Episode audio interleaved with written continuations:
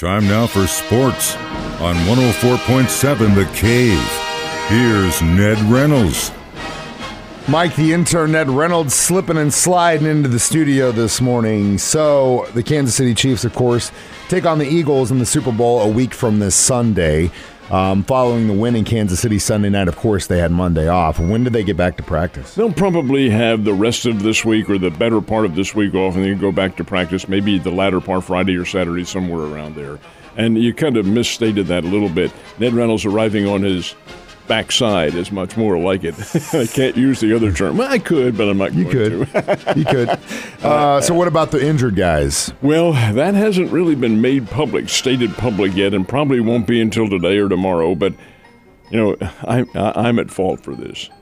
It's all my fault. I said last week, boy, the Chiefs have lived a charmed life. They haven't had any injuries, and then they have them all practically in one game. Mahomes, you know about. There's no way he didn't irritate his injury, but he has 2 weeks to get over that, and he did play with severity, so to speak. So he's probably a given.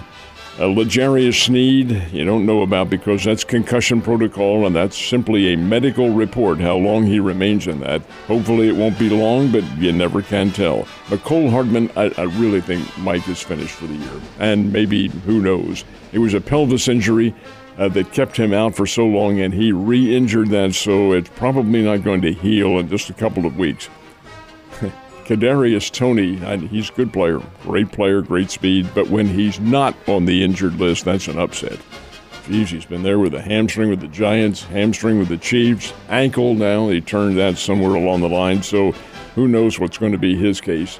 Juju Smith-Schuster has me worried. That was a knee injury, and you don't recover from them immediately, so again, we'll have to wait and see. Willie Gay's shoulder, he'll probably play, and Travis Kelsey with the back spasms, he'll probably play with no problem at all. Sneed, of course, in concussion protocol.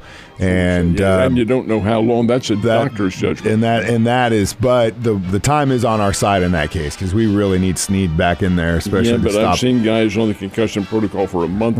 Come on. Be positive. Be positive. Have to be realistic. Yeah, that's true. Well, I'm going to sit in here and be positive. You be realistic. It was a very sad note this morning that we have the passing of Bobby Hull, Brett Hull's father, legend in hockey. Oh, good heavens. The Golden Jet, he had broken into hockey, a little bit older than I am, had broken into hockey when I was in high school.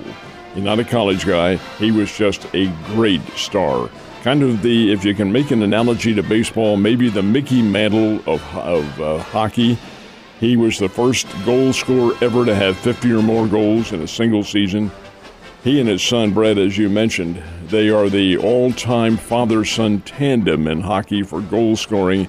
Bobby Hull was everything except for one, the one he really wanted to achieve. He did get one, let me rephrase that, with the Chicago Blackhawks in the early 1960s. He won a Stanley Cup, but that was it, just the one time. Two-time most valuable player, all-star every year. I had the great opportunity to see him play in the latter stages of his career in the early 70s, and he jumped over to the World Hockey Association. But good gracious sakes alive, he had everything, speed, and of course he had that flowing blonde hair. That's what got him the Golden Jet, and he was a hero in Chicago and around the National Hockey League as well. Passed from the scene yesterday, age of 84, Bobby Hull. That's one of the great legends of hockey. And you can't talk about hockey without mentioning that family for sure. All right, so on the note of hockey, you know, right now, right before the All-Star break for hockey, you want your team to just really start ramping up, being consistent, winning consistently. Can't really say that about the St. Louis Blues, can you? They had a 2-0 lead over the Winnipeg Jets last night in Winnipeg and lost the game 3-2. Let them come from behind to win it. St. Louis can play well. They just can't play consistently. And that's got to be a point of concern, and it has to be with the front office and the team now because they're arriving at a point in the season when they better start making a charge. The way they work the National Hockey League Stanley Cup playoffs is the three top teams in each division, and there are four of them, they automatically make the playoffs. Then it is the two wild card teams from each conference that also qualify, and the Blues don't meet either of those cases right now. They've got to start winning. They're a ways behind. If they win, they could still sneak in somehow, but right now, they're not fitting the bill. So, Had a little bit of a change-up in college basketball when it comes to the ranking, didn't we? Well, it's some of them, yeah, but not the top teams. This is the first time this year that both top teams have been unanimous choices. Now, the poll that you look at, Mike, is the Associated Press. That's the one that's considered to be the top. Other polls, coaches' polls and things like that. Each of the media has their own polls, but the Associated Press college rankings are the top. In men's basketball, unanimous choice for Purdue. And Purdue in the Big Ten Conference is really, really good. They've only lost one game, and they are a top-level team. Speaking of top-level teams, the number one choice in women's basketball is defending champion South Carolina. They are, that's just a roller coaster. They are, except mostly down. They are kicking teams in the behind and taking no prisoners. They are in the same conference with Mizzou. They have put Mizzou to shame. They put Arkansas, they beat. Arkansas is a good team, and South Carolina beat them last week 91-46. Well, they have a game, they being South Carolina, coming up this weekend that's going to be pretty interesting because they're going to play UConn. And now UConn is probably not as good as they are because they've had a lot of injuries. But that's Gino Auriemma taking his, actually they're playing in Connecticut. Interesting to see if South Carolina is able to emerge from that. Connecticut's number 5 in America. They're pretty good. So some pretty good level of women's basketball, and don't count the Lady Bears out. They may be there in the end. Good to see that for sure. We do have some old faces, and we have some new faces going to be coaching the Springfield Cardinals this year. Well, the old face, and he's not old, will be Jose Lahera. He'll be back as manager. This will be his third year in piloting the Springfield Cardinals, but as far as the coaching staff is concerned, yeah, it's been a bit of a shakeup.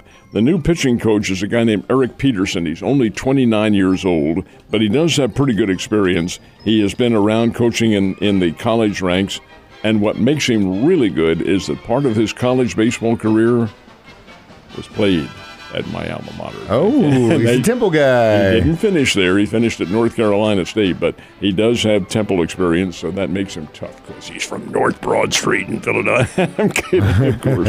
But Eric Peterson's a pitching coach. The hitting coach is a familiar name to individuals in this area. Brock Hammett, he is from Nixa, played for Nixa High School back in 2012, 2013, in that vicinity when they had some really good teams. He's been with the Brewers organization and has been a volunteer coach at Lipscomb down in Nashville. So those are the two, the hitting and pitching coach. And we also have a newcomer to the team, a guy who fits the level of just coaching, and his name is Will Hawks, and he'll be kind of an overall coach. So other than Jose Lahera, it's a new staff. And don't look now, folks, but that calendar is marching toward the opening of baseball in late April. Well, spring training, of course, but late April, and it'll be a lot of fun, always is. All right, we got one hell of a basketball game tonight between the K-State Wildcats and KU Jayhawks, which this one will be in Lawrence. So it last time was a very close game. Of course, K-State's inked by 1 point. Jayhawks going to be out for blood tonight, aren't they? I can positively guarantee you they will.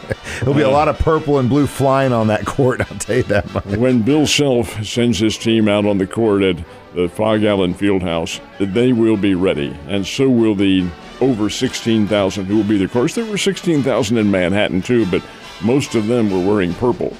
Tonight they'll be wearing the red and blue of Kansas, and what is Manhattan and Lawrence? Probably, 25, 30 miles, or is it more than that? I'd say about another 45 from Lawrence, yeah, because it's about 45 to Lawrence and then about another 45 to Manhattan. And I can see the K-State fans that, hey, here's our tickets. Oh, sorry, they're no good tonight. Yeah, right. Well, it's going to be a shakeout, but at least we got something to watch on a Tuesday. Last but not least, Missouri State Bears and Lady Bears play when? Tomorrow night. They both will play tomorrow night. Lady Bears on the road at Carbondale against Southern Illinois. The Bears at home against Valparaiso, and the Valparaiso Beacon, that is their recently established new mascot now, the Beacon.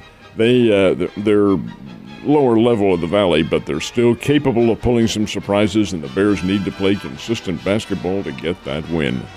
It's getting a little bit too close to the end for you to start messing things up. So definitely for the K-State Wildcats and Missouri State Bears, you better be winning some games, Ned. Be safe driving out of here. I'll see you tomorrow.